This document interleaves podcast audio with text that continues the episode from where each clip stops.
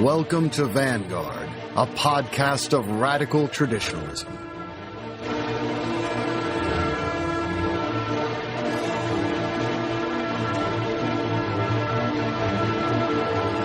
Here's your host, Richard Spencer.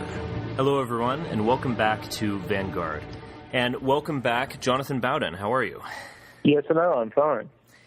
Very well. Well, today we're going to talk about an issue that was very much in the news over the past decade. And indeed, I think one could say that it defined the mainstream media, mass communications, the news, for at least five to seven years. And yet now we're at a point in which this event is slipping into the realm of history.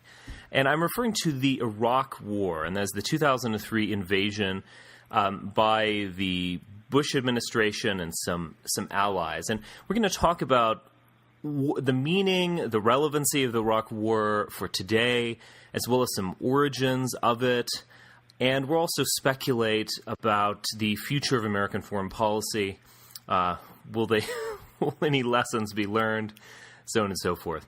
Uh, so, Jonathan, first off, I, I think it's always best to start uh, at a point that, that that is most relevant for the here and now, in the sense of what is the Iraq War like today. And I think the Iraq War today is a quite ironic episode because, much as I as I mentioned. Uh, the the debate over the Iraq and and the uh, debate over the surge and the, this news reports of um, the the insurgency and, and and violence of all kinds that defined the news cycle in the United States and Europe for at least five years uh, in the mid two thousands, um, and it also defined the conservative movement. That was their issue, and and it was a kind of shibboleth for the conservative movement. You know, you were on board with the invasion and the freedom agenda, or you were kicked out. Um, and yet we reached two thousand eleven, two thousand twelve, and uh, by the end of two thousand eleven, Barack Obama has more or less ended the Iraq War. All of the troops are out. Uh, in Afghanistan, uh, the, the war is not completely ended. However, it's a, there, there is a major drawdown. Now, of course, there's some kind of presence there and so on and so forth. It's one of those wars that might never actually end, uh, much like the Cold War, World War Two, where you had these footprints that were remaining from these past uh, conflicts, you know, still military bases in Germany and so on and so forth. However, more or less it is over, and yet there was no real debate. There was, there was a kind of minor debate about whether, uh, I don't know if you heard about this, Jonathan, but whether we should have a ticker tape parade in New York City or something to celebrate this uh, supposed victory. Uh, that that was a kind of minor debate, and I think even uh, even the military was a, a little bit embarrassed by the suggestion that they have a big mass parade to celebrate the Iraq War. Um, so, what do you make of this? Th- this this kind of irony um, that I'm speaking of? It, it's almost as if this was the most important thing in so many people's lives, on the left and right, and the mainstream media, and the conservative movement, and yet they've now kind of forgotten about it. Um, what, what do you think about this, Jonathan? Yes, well, I think Iraq in some ways is the first postmodern war. Hmm. It's the first ironic and reflexive war, and there's a constituent, interconnected set of constituencies out there who now wish in some ways to forget it occurred, right, because the war was a grandiloquent failure hmm. uh, in its own terms, certainly in the grandstanding terms that it was put forward to the American and to other peoples. Uh, the war, it changed the regime in Iraq, and the political setup inside that Arab nation state is now totally different. However, it brought to forces, forces that were latent there anyway, even under Saddam. So there has been a big change, but it's only for Iraq. The, nothing else has changed anywhere. And all that's happened is a dictatorship was taken down, a sort of um, Arab fascist sort of government was taken down, really, mm-hmm. and the forces that were held down, these Shia forces in the south of the country, have now become the democratic mandated majority, but they don't rule in a democratic way, in a way that the uh, Americans thought they would. They rule in a purely sectarian way, mm-hmm. playing off the other two groups against them and dominating everything from their own point of view and doing to the other groups, in some respects, what Saddam did to them, which is not the reasons why the war was fought. Mm-hmm. And um, the, considering the amount of blood and material that was lost, the uh, three trillion, the cost of the whole war from beginning to end, who knows, uh, U S dollars, and the death total of around one hundred sixty thousand. That's the most lower case revisionist death totals. There are higher ones in the anti-war movement and among uh, certain historians of up to three quarters of a million, uh, about twenty-seven million in Iraq as a whole. Hmm. So uh, that's the sort of um, package that you are presented with, and the war has not been a success. No, let's, before we talk about how we got into the mess and the, the origins of the Iraq War, um, let's let's put a little more pressure on this uh, on this aspect of democracy in itself. And you know, I, I you know, oftentimes Americans, the American public, are are deemed naive. They're they're made fun of, and and you know, to be frank, and I'm speaking of American, in some ways, I, I think a lot of these criticisms are valid. I mean, I remember listening to Um, talk radio in the mid two thousands. These are just normal people. I, I don't. I don't think this was, you know, ma- uh, manipulated propaganda. Did normal people calling up and being like, "Yeah, we're going to give them a democracy, and they're going to start shopping in malls and not worrying about radical Islam and, and this kind of thing." You, you know, is uh, de- democracy itself was just this kind of vision of becoming a, you know, American postmodern nihilist, something where you, you you spend your life buying shoes and, you know, uh, working in a post-industrial cubicle or something like this. Uh, but of course, you know, democracy, uh, there's the the the crossy with the, the, the not just the demos. It, it's not just a kind of way of life. It's a form of power. Uh, and the great irony, particularly for these the conservative movement and the neocons who are now obsessed with Iran, is that the the Shia Muslims, who, you know, Iran is a Shia Muslim country, have been uh, empowered perhaps even beyond their wildest dreams uh, before two thousand three, uh, in the sense that you had a uh, Saddam was a Sunni dictator, a kind of Arab fascist is, is not a bad way of describing him. And uh, you, you, he was ruling in some ways on behalf of a uh, Sunni minority. He was keeping the Shia in check. He was keeping the country together. Um, now you have an empowered Shia majority. Uh, you have Iran, which is has more influence in its neighboring country, uh, you know, because democracy was put forth.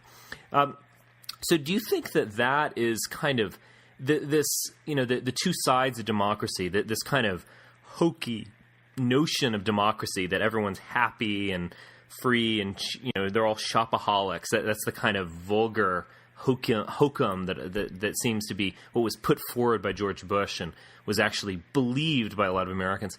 And then there's actually the kind of the democracy that's, that's much more equivocal and is actually about power and, and has unintended consequences and so on and so forth. Do, do you think that people have learned anything by this? Do, do, do you think that Um, the, the foreign policy establishment gets it? Do you think that the, uh, the the public, general public, are maybe a little more cynical or realistic this time around?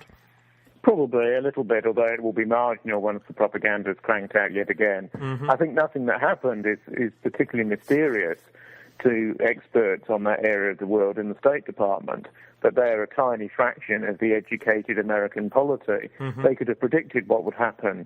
Uh, there are no bourgeois institutions, there are no middle-ranked civic institutions in a country like Iraq, so people will vote nakedly along sectional lines, mm-hmm. and they will vote along interest group lines, they will vote along uh, communitarian lines, and you will basically just shift power from one group to another, and the groups, although they reach concordats with each other, have no concept of sharing power in an equitable way, mm-hmm. because it's about group domination.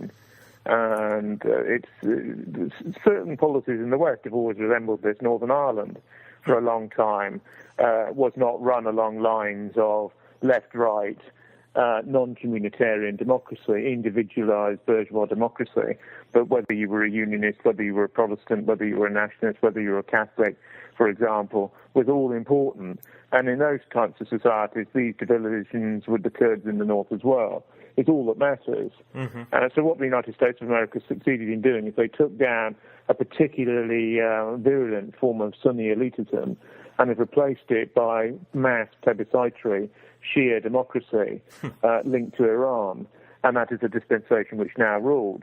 Now, if Americans were told that they go through this great expense of more men and materiel, and never mind financing, to achieve such a limited end, it would have completely blunted all of the idealistic uh, sort of posturing that led up to the war and its aftermath.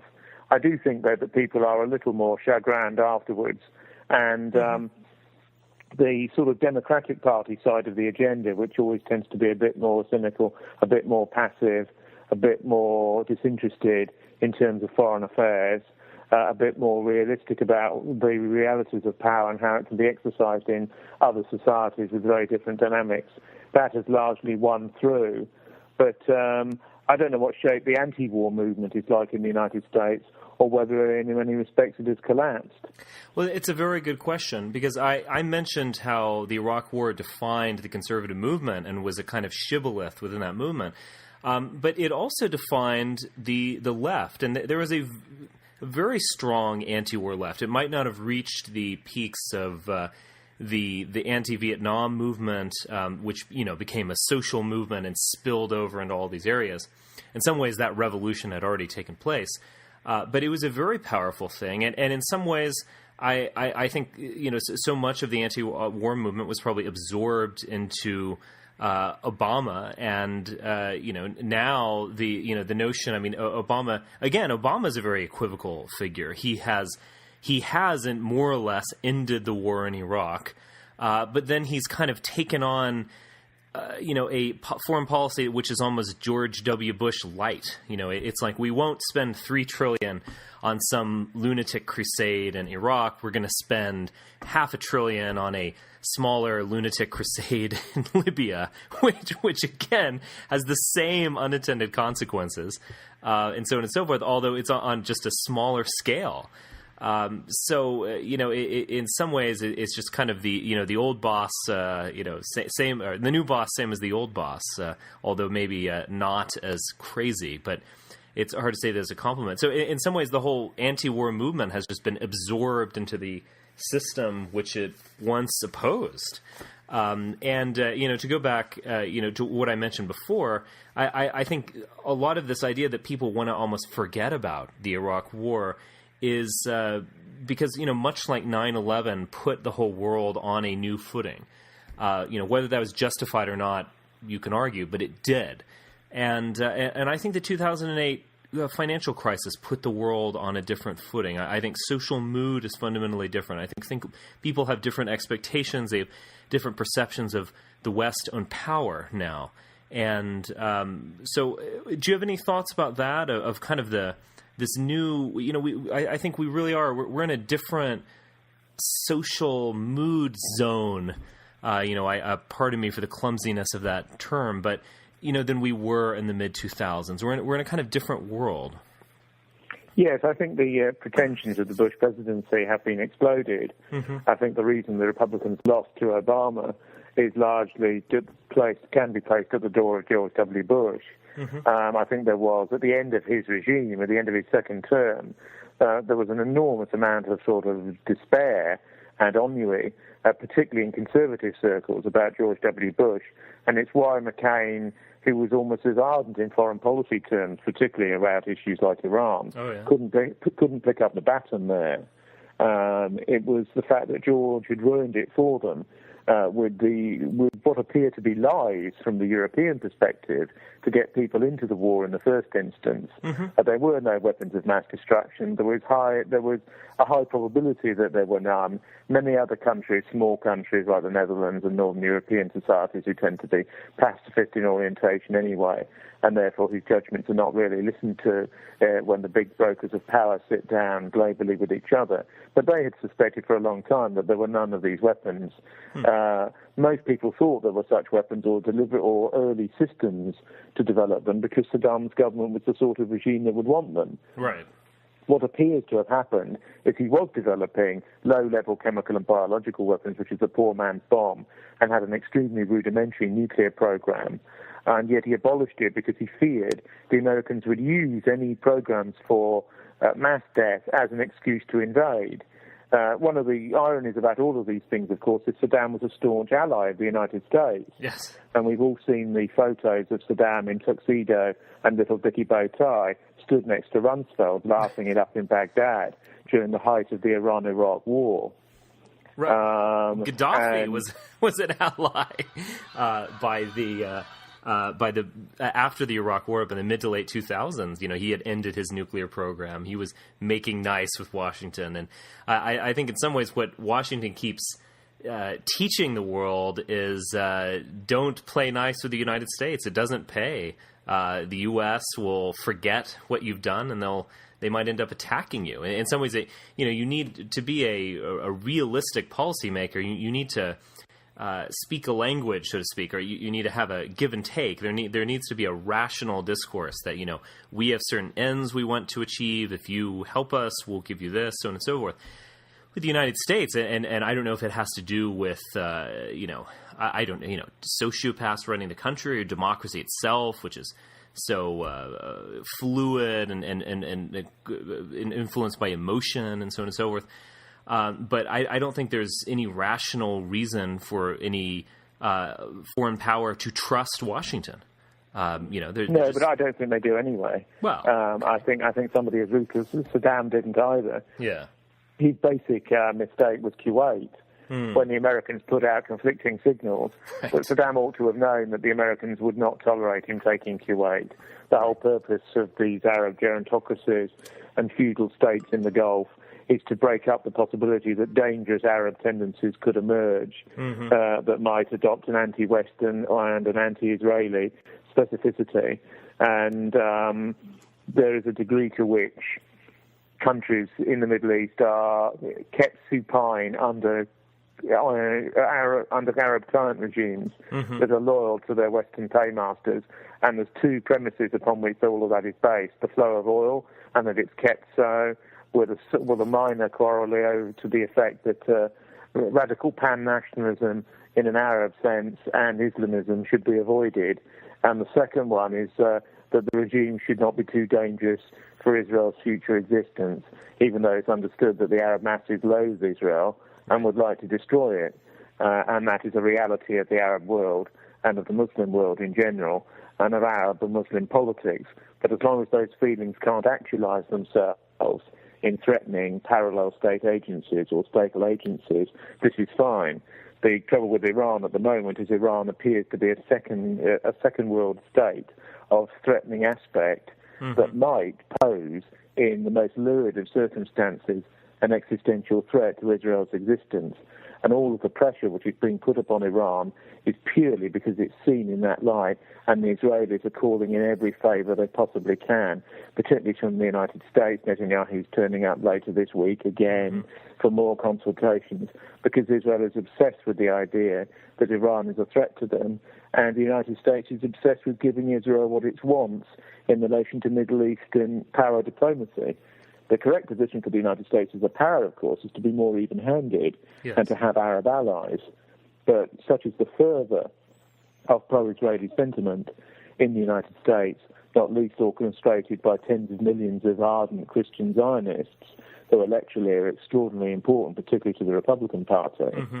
uh, that the interest of the United States as a state is itself skewed because they have interests on the Arab side that perpetually get overlooked, despite key Arab allies like Egypt and Saudi Arabia.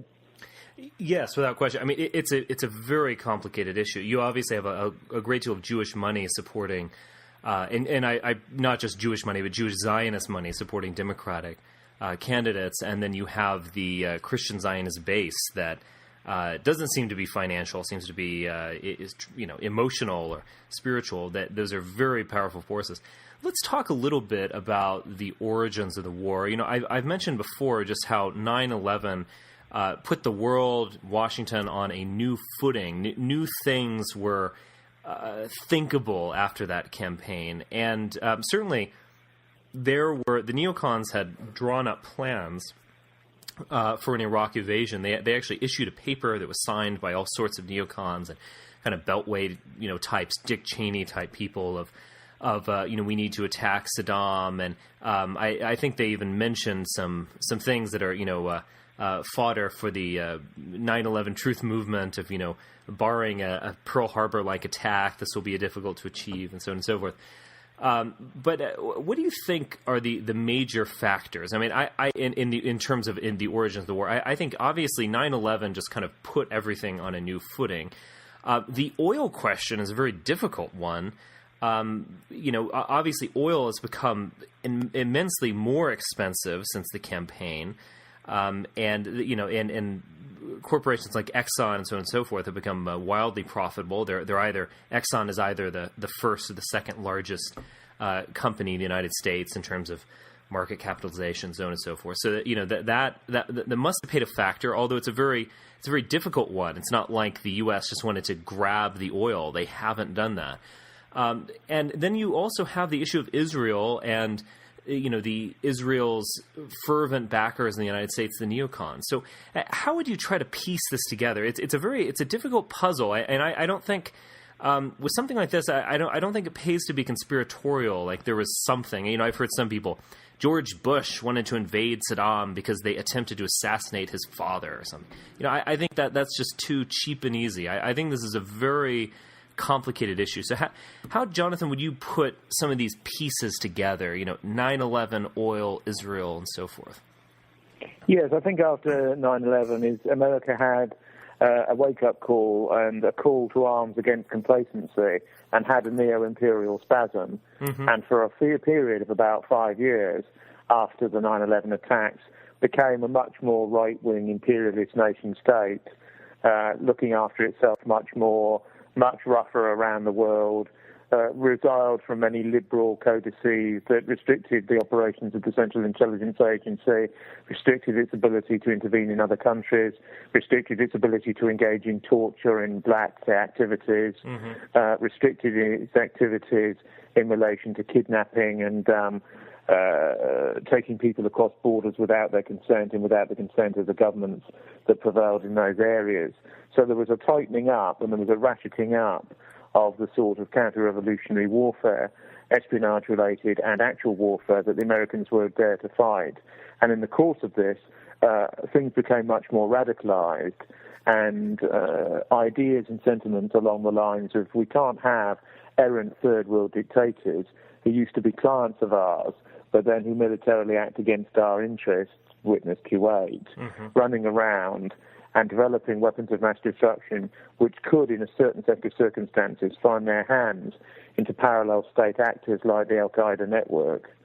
And I think this was the motivation for the war, uh, which a moment's reconsideration reveals you to be reveals itself to be something that's like a tenth-rate policy paper that will be shot down by a much better policy once at some brainstorming session in the State Department.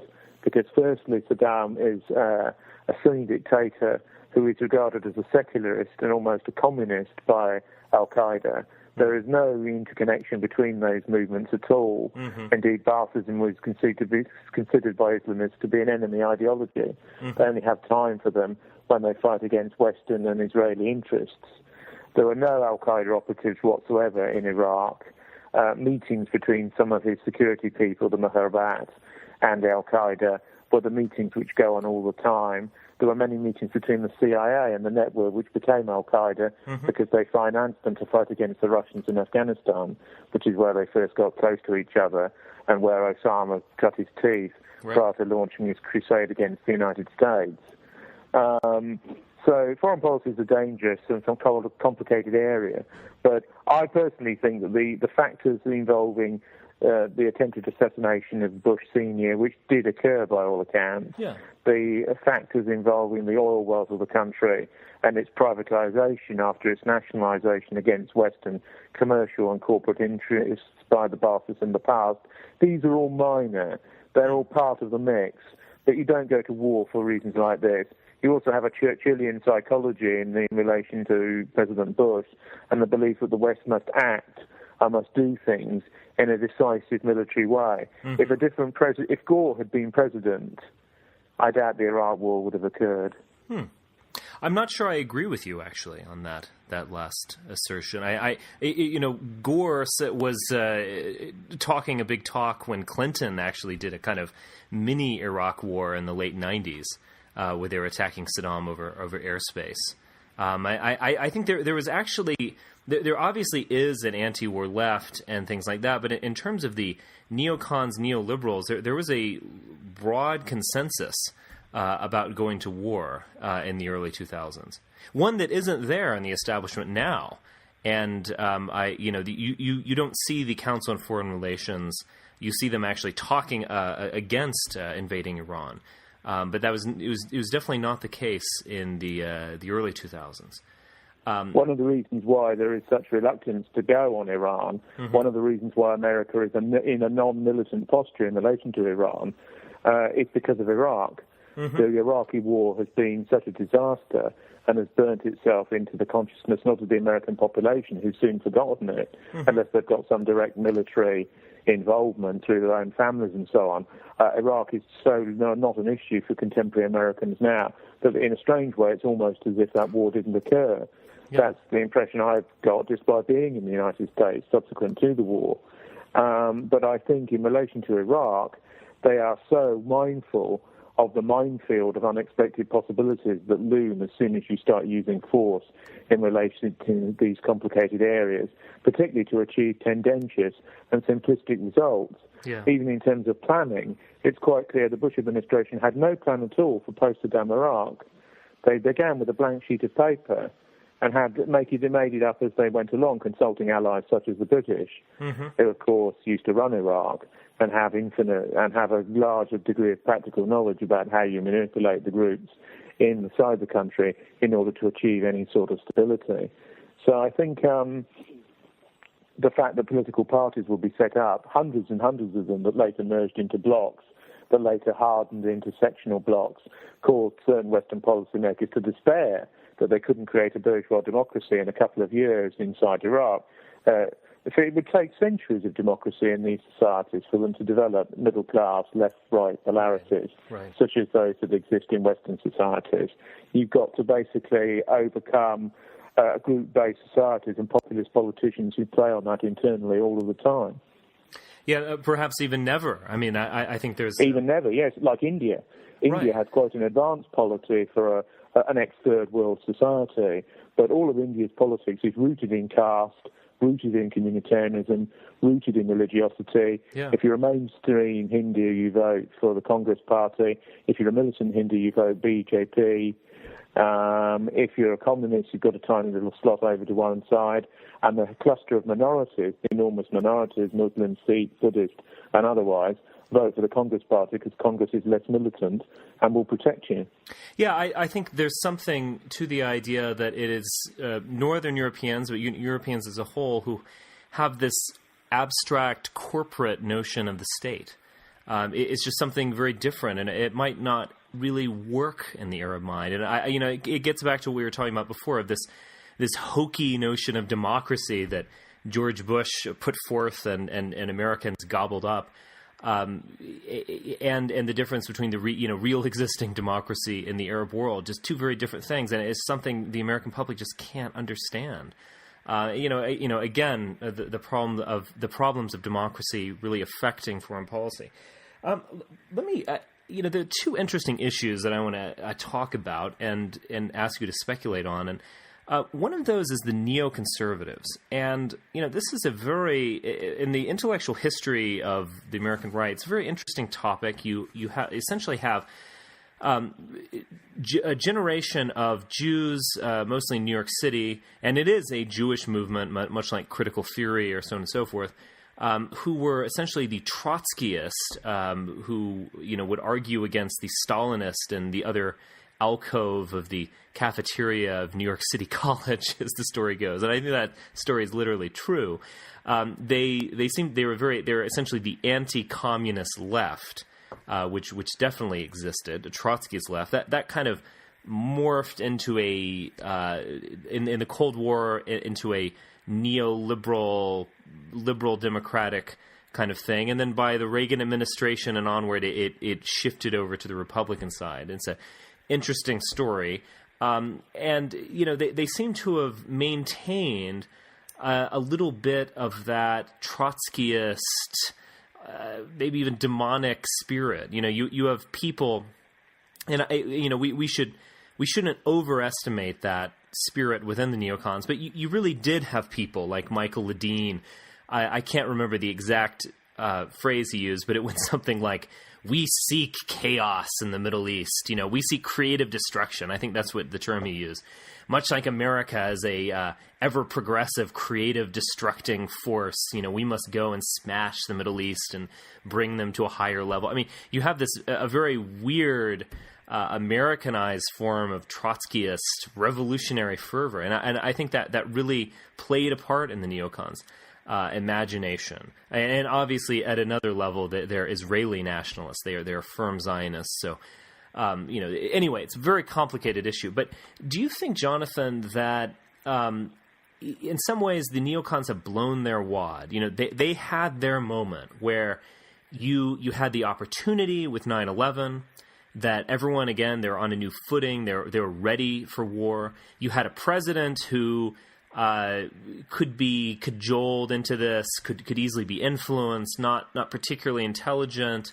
Uh, you had the Christian Zionist community, which was kind of, uh, you know, w- reached its peak, you know, in the mid two thousands and so on and so forth. Do you, do you think that it's in some ways over for them, or or do you think that they too will uh, stage a, a comeback of sorts? Um, I, I, I actually, I my view, I, I think the neocon... The neoconservative era might be really coming to a close. I, I, I think it, it reached its peak with Bush, and I don't think they're going to get a chance to do anything like they've done before. Uh, but that's just my view. I might be wrong in that. Uh, what are your thoughts on, on the neocons and the future of the neocons, Jonathan? Well, they're tied umbilically to Al Qaeda and to nine eleven, mm-hmm. um, because that's what gave them their moment. Mm-hmm. So if America suffered climactic uh, terrorist attacks of a similar sort, if somebody exploded a nuclear weapon in an, in an American city fifteen years from now, um, then that type of politicking can, politicking can come back, mm-hmm. because it's entirely dependent upon events. It, they will have their own caucuses, they will have their own meetings, they will try and press the flesh, they will try and get money into the hands of politicians who are, in, who are corruptible and can be induced in one direction as against another. Mm-hmm. But they are now reduced to the ordinary level of middle-ranking politicking. They no longer have the ear of anyone in power, and mm-hmm. their theses seem to have failed, because their theses in Iraq were that a Western-style liberal democracy could be created in Iraq which would make Israel safer, um, but, which seemed to be their premise looked at from abroad. All of that seems to be utter nonsense. Uh, the Maliki government in Iraq is as anti-Israeli as Saddam ever was. Yeah. Uh, when Maliki was asked at the White House, Do you, who do you support in the in the upsurge of the Hezbollah war or micro war a couple of years ago between Hezbollah and Israel? He said Hezbollah, hmm. our brothers of the Shia, and there were extraordinarily pained faces around him in the White House press room, uh, because he's responding to a totally different constituency, and he's not going to say anything Um, in relation to, you know, sort of American allies who put him in power, mm-hmm. which could in any sense deflect from the constituency he represents inside Iraq and outside, because there's this phalanx of Shia power now that exists from Iran through the deserts of southern Iraq into Jordan and out into the Lebanon, mm-hmm. which faces off directly against Israel's northern border, and where Iran has a proxy army arranged with the Syrians in cohort called the Hezbollah militia. The great unwritten fear in all of this, of course, is that weapons of mass destruction will be given to Hezbollah. Mm. Um, who would use them? Eh, probably. They were, they're ten times more likely to use them than, than an Iranian state. States are incredibly nervous because of the fear of retribution, sure. which would occur if they use such weapons. But the likelihood that a state would ever give an organization as radical as Hezbollah weapons of mass destruction is extremely unlikely, because it will be known almost instantly that they've done this. It's now pretty much known that the Pakistanis, of course, sold the technology of the bomb illicitly to North Korea, which helped them to develop their tiny little device. Hmm. And Israel and um, uh, Syria, to a degree, that, of course, was destroyed by an Israeli attack, but they only had one place to aim for, and the Syrians were anxious to cover it up. and Libya. Libya had quite an advanced nuclear program, far more advanced than the West thought they did, because Libya was always regarded as a very eccentric mm-hmm. uh, regime, led by a man who was regarded by the Western popular press as insane. And it surprised the West how advanced their nuclear program was, but they bought it off the shelf from Pakistan. Hmm. So there is a danger of internal proliferation when these countries begin to get these weapons. But nothing can stop these countries getting these weapons. So this is old technology. Yeah. This technology is between seventy and eighty years old. These countries are seventy to eighty years behind the West in terms of the economic and technological cusp, and therefore it's inevitable they're going to get them. Between now and two thousand fifty, yeah. a whole plethora of second and third world societies will achieve atomic weapons. Yes, I agree. Uh, and, and I also agree the about the reluctance of the states to use them, because they, they have a return address and retribution would be swift. I, I think you, at, at some level, all of these states are going to be ration. They're going to rationally calculate that um, they, they would only use such a weapon in a uh, extreme exigent. Um, let, let's talk about it. You know, I have two more issues um, that are both a little bit speculative, but let's talk about this Christian Zionist uh, issue. Uh, you know, it, it's interesting when you when you look at it, because it is a purely American phenomenon. I, it's very hard to find Christian Zionist anywhere in Europe. Perhaps you could find some in England. Um, but what do you think? What do you think the origins of this movement are, and and, and the larger meaning of it, and and do you think it, it, it's going to have a, a future of some sorts? And I'll, I'll just mention that. There, there has been there. There are obviously a, a lot of dealings between many of these, you know, fanatical Christian Zionist preachers like Hagee or Pat Robertson and so on and so forth, where they're they're literally dealing with Israel. They're being sent on trips to Israel. I think Israel famously bought Jerry Falwell a plane, all this kind of stuff. So obviously there there's some uh, you know uh, pressing of the flesh that. that gets those relationships started. But, you know, it's it's. I, I don't think one should think that they don't sincerely believe in this, um, I don't know what to call it, uh, ideology or cult or something like this, where they, they believe that there's going to be some kind of Armageddon in the foreseeable future, and that the Jews must inhabit the Holy Land, and the, there'll be a rapture. And I, I guess in some ways it's a uh, it's a very strange vision, which is almost anti-Semitic in, in its uh, a lot of the views. Um, but but what do you think about the Christian Zionists? Are they, are they just kind of useful idiots of Israel, or or uh, is this something that might actually have a future? Or uh, what what are your thoughts on this issue, Jonathan? Yes, I think they are useful idiots, although I think they are um, totally sincere. Yeah. It's always wrong to think that people don't believe what is attested to them in terms of their beliefs. Mm-hmm. And they, they they come out of the semi-crazed world of millennial Protestantism mm-hmm. inside the United States. The Roman Catholic writer Flannery O'Connor wrote an extraordinary book about her time in the deep south of the United States amidst Protestant and revivalist cults called Wise Blood. Wise Blood! And it's about um, these good old boys who wrestle with serpents in church, literally have fights with pythons and so on in church, and fire into the ceiling of the church during ecstatic raptures uh, when they're whipped up to frenzy by various apocalyptic preachers and so on. This is uh, uh, the politicization of good old time religion, mm-hmm. and it's always had a mass following in the United States, because the United States is a Puritan country founded by English revolutionary Protestants, and also Scottish brethren of the same, who went over there because they couldn't create a theocratic state in England mm-hmm. based upon these sorts of maxims. So they believe all this, and the, the, the active side of Protestantism does have millenarian and apocalyptic features, whereby they want a, uh, they want the end of the world or end times. And Catholicism and Orthodox Protestantism are much more sedate, yeah. although Christianity is a millenarian religion, has always believed that the world will come to an end at a particular time, but that's so pushed far down the agenda in relation to mainstream Christianity that it's almost not there. Yeah. But with these fanatics, uh, it's very much there, and it's ever-present. Uh, what, what they want, of course, completely diver, diverges from Israeli interest, because in the end, the Israelis who want Jews generally will all be converted to Christianity and to the Protestant version of Christianity of a particular sort anyway. If not, they're all damned. So it's not in their interests either. But politically, They are a very potent force, and when they're whipped up, they can be used by other people, uh, even though they have quite transparently their own agendas. It's like when there was a Hollywood blocking of the distribution of the uh, Christian film, The Passion of the Christ by Mel Gibson. Mm-hmm. Gibson went to Falwell and all the other leaders of the Protestant millenarian tendency in the United States. And despite the fact that it's a very Catholic theological film, mm-hmm. an ultra-Catholic theological film, they were so enraptured, uh, enraptured by it, they really had a rapture then and there, that they they agreed to disseminate that film right across the Bible Belt and beyond.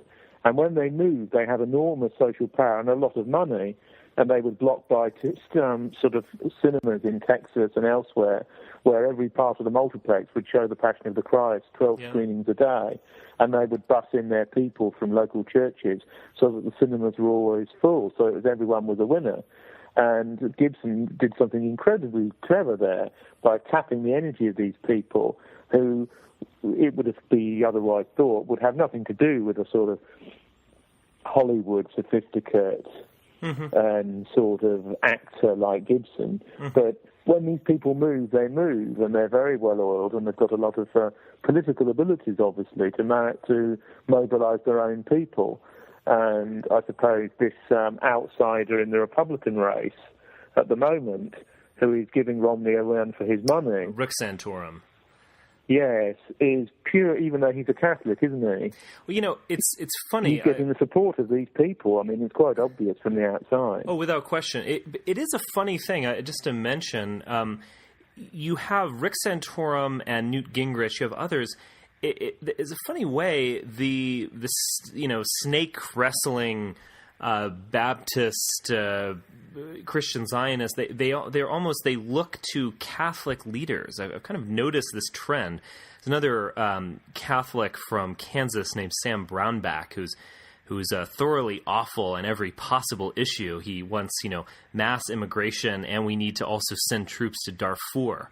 Uh, so he, he's, I don't think there's, you know, I, I almost find myself agreeing with the kind of wishy-washy mainstream Episcopalians or something, which is, I guess, my religious background. Um, you know, I, they, they seem to, you know, they're they're kind of, they're maybe a little bit bit silly on, you know, gay marriage or something, uh, but at least they're not um, uh, bringing about the end of the world uh, with some of their foreign policy desires. Uh, but uh, so it, it's a very strange thing. But but I've always found, uh, there, I don't know, it, it's hard for me to put into words. I've always found it a little bit odd that you have these uh, Baptists, yet you have these Catholics leading them. Uh, it's almost like they they almost recognize kind of their own silliness, and they, they, they look to a, a more establishment religion uh, as their um, you know for, for their leaders. Um, I also think a lot of these intra-Christian rivalries of the past have gone.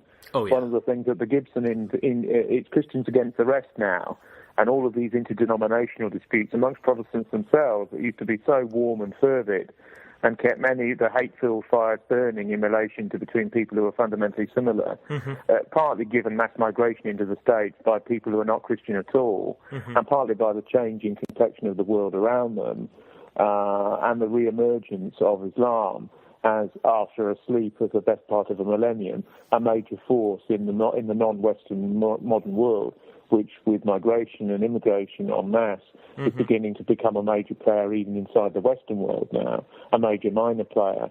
It, Christians have seen what unites them rather than what divides them, and it's uh, it's a coming together of the clans, and it's all Christians against all the others now. So I think that's why they, they're no longer bothered the fact that sort of leading cultural icons like Gibson and leading people like the politicians you've mentioned mm-hmm. are actually Roman Catholics whom they wouldn't have followed in the past. Yeah, yeah. No, I, I think that's true. And, and in some ways, from from our um, radical and, and racialist perspective, I, I think that's a good thing. I, I don't think any kind of war of religions um, is going to be uh, uh, do any good uh, for uh, European civilization. Um, I, I think getting over that is, is probably a positive step. Um, l- let me talk a little bit about, um, to, to bring up one last issue before we end this uh, very interesting conversation, uh, a little bit about the notion of the nation and the state. And, you know, I remember, I guess it was back in two thousand eight or two thousand nine, Um, Scott McConnell, who uh, was actually my boss when in two thousand seven when I worked at the American Conservative magazine, and he was actually kind of a former he was a he's Gentile, but he was a kind of former neocon or or neocon um, ally, and uh, then with a lot of the, the the the actions in Kosovo and so on and so forth, I think he kind of recognized that this was leading to, you know, perpetual war for perpetual peace, so on and so forth, and he kind of became a Buchananite. Although he always had a, you know, a bit of a kind of liberal in a way. I, I don't think he would, um, I, I don't think he would get mad at me for saying that. Uh, you know, kind of a, an oddball in some ways in the Buchananite movement, which has a lot more, uh, you know, kind of staunch uh, Midwestern Catholic patriotic kind of people.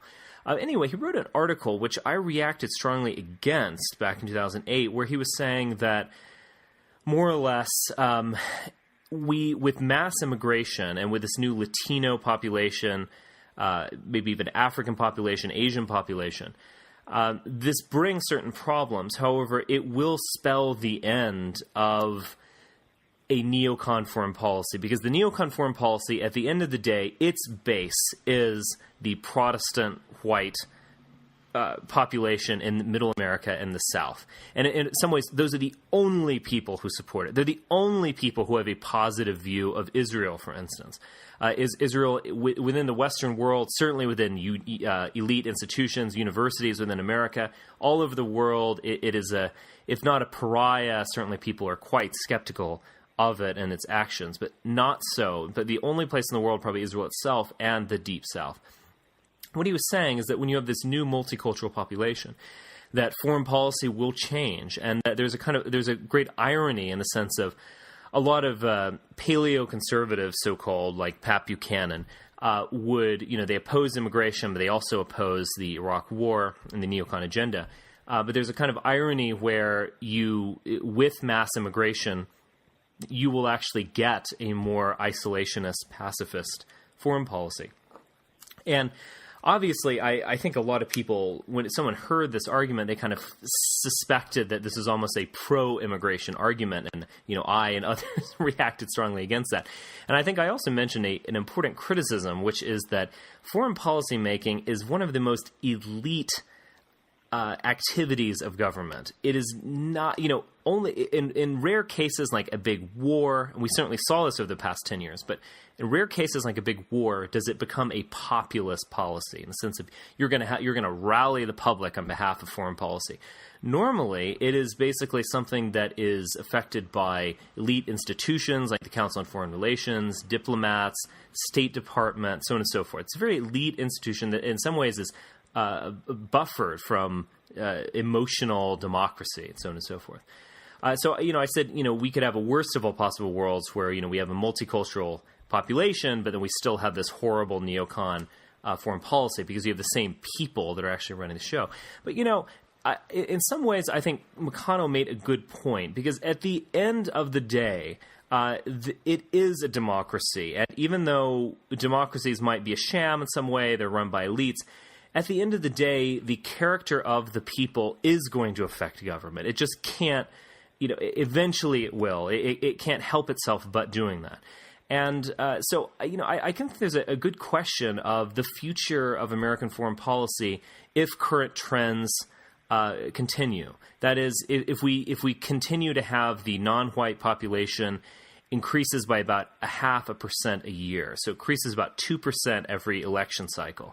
Uh, if this keeps going on like this linearly for Uh, you know, let, let's say another decade or two, what that for, what foreign policy is going to be. I mean, we, we might be in a situation that's dramatically different. We might have a we might have a new focus in, say, South America, or a new focus of our diplomatic relations with Mexico, or or something altogether different that, that's almost unimaginable. So, Jonathan, what, what are some of your thoughts on this this general idea about the nation affecting the state in the foreign policy realm?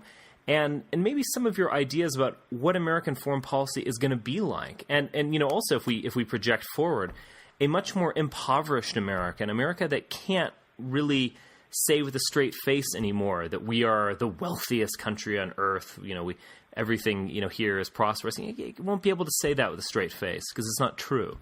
And so what, what do you think is the future of American foreign policy? Yes, I think that article that that chap wrote was right, mm-hmm. but the time frame is wrong. Mm-hmm. I think uh, it, it, for the, it would take a century to half a century to a century to make the nation to affect the state in that way, mm. tripping up from the bottom. Uh, policy will still be made by the elites. Mm-hmm. Indeed, there's been such a change from the Obama regime uh, to the Obama regime from the Bush one that you can almost see the, the, the, the default position emerging there, because what will happen is that regimes in the future will be more like Obama than Obama is allowed to be himself. Yeah. Because uh, my reading of Obama is Obama is not really an ally of the Israelis at all, mm. but is completely hemmed in by the reality of uh, power and money directed to Democratic Party caucuses, without which he couldn't have got anywhere. Mm. He also needs people who were allied in civil rights causes going back uh, several generations now. So he knows what he can do and what he can't do. But I personally believe he, deba- he debates with himself about Israeli power, dislikes having to uh, negotiate so hard, in such a hard and fast manner with Netanyahu. Yeah. And although they've given the Israelis everything they want, short of absolute war and invasion of Iran, I believe that he will never invade Iran, and there will not be a U S attack upon Iran, because he axiomatically does not believe in doing so. And all of this pressure is partly a pressure on the United States to go further, and is partly Israeli irritation that Obama is holding the line, and the U S chiefs of staff are being told to hold this line. And I think that as time goes on, uh, American foreign policy will become more U N foreign policy, hmm. and will become less Western, and will, and will become less American nationalist, and will become more isolationist. But it won't be the old-style isolationism of a century ago, which was an American first, mm-hmm. a sort of white isolationism. It will be an isolationism of the lowest common denominator, mm-hmm. where you literally wish to remain inside the U S unless you're attacked externally from abroad, which the Al Qaeda attacks could be perceived as an attack from abroad, hence justifying the Afghanistan war the first time around, but not the Iraqi war, and certainly not an Iranian war, maybe to come, maybe not. So I believe that American foreign policy will just become the declining foreign policy of an increasingly second world country, particularly if there's a major contraction hmm. in America's superpower status in the next twenty to twenty-five years. Countries in Central and Latin America and the Caribbean will become much more important. You'll have a reversion, reversal of the Monroe Doctrine. The Monroe Doctrine was designed to prevent Amer- European powers from imperially meddling in the Americas, and was designed to put the whole of the rest of the Americas under Amer- North American aegis. Yeah. One of the reasons why Latinos have always fought cultural war against the United States and its influence is because they were felt cold-shouldered and belittled politically in terms of the raw power within the hemisphere. But uh, American interests will become hemispherical and will become centered on new factors of interest, such as India and China, mm-hmm. as it becomes less and less of a forceful Western power. One could always be wrong, but it could be that Bush's presidency, the second Bush, is a last hurrah of various forces mm-hmm. which are now replete and partly exhausted themselves in that particular war. And it was a war which Obama described as a dumb war, didn't he? Yeah. That was one of his um, phrases that haunted his administration. And, of course, he was right. It was an extraordinarily dumb war. It was against the wrong regime at the wrong time for the wrong reasons that cost an enormous amount of money and achieved the opposite of what it set out to achieve. It set out to achieve a westernized Iraq which would be uh, impermeable to Islamism and not a threat to its neighbours and not a threat to Israel. You now have an Iraq which is as anti-Israeli as it ever was, which is a sectional democracy, which is the only way democracy will work in those parts of the world, and which is uh, a hotbed of Iranian influence. And Iranian Iran has now replaced all the other regimes, including Cuba and North Korea and Syria, as the worst regime in the world from the perspective of the American neoconservatives. But nobody other than them and their allies thinks of Iran in those terms. Uh, although people do not want to, Iran to get a nuclear weapon, they don't want Burma or mm-hmm. Cuba to get nuclear weapons either. They don't want Argentina and Brazil and South Africa, all of whom have got advanced nuclear programs, to develop nuclear weapons either. It's largely this, rather than any uh, existential fear that the bulk of Gentiles have on Israel's behalf, this sort of uh, teeth-wrenching sort of Zionist default position is held by nobody except certain Zionists themselves, um, their political and moneyed club in the United States, and the Christian Zionist movement, mm-hmm. which extends across the, the, the great swathe of Protestant radicalism. Nobody else in the world perceives the world in this way. When I open a copy of the London Times and it's full of this slightly watered-down neoconservative stuff, it's only because of the nature of the ownership of News International mm-hmm. and the nature of the press comment that it draws upon from the United States. So although that type of media is here, nobody in Britain has that sort of viewpoint. There was overwhelming hostility to the Iraq War in Britain. It cost the Blair government its moral legitimacy with its own side and didn't win them many friends and allies afterwards. And the key killer weapon with the Blair regime was the weapons of mass destruction. Well, the entire British population is convinced that we went to war on the basis of a lie. Mm-hmm. And nobody nobody now even mentions Iraq.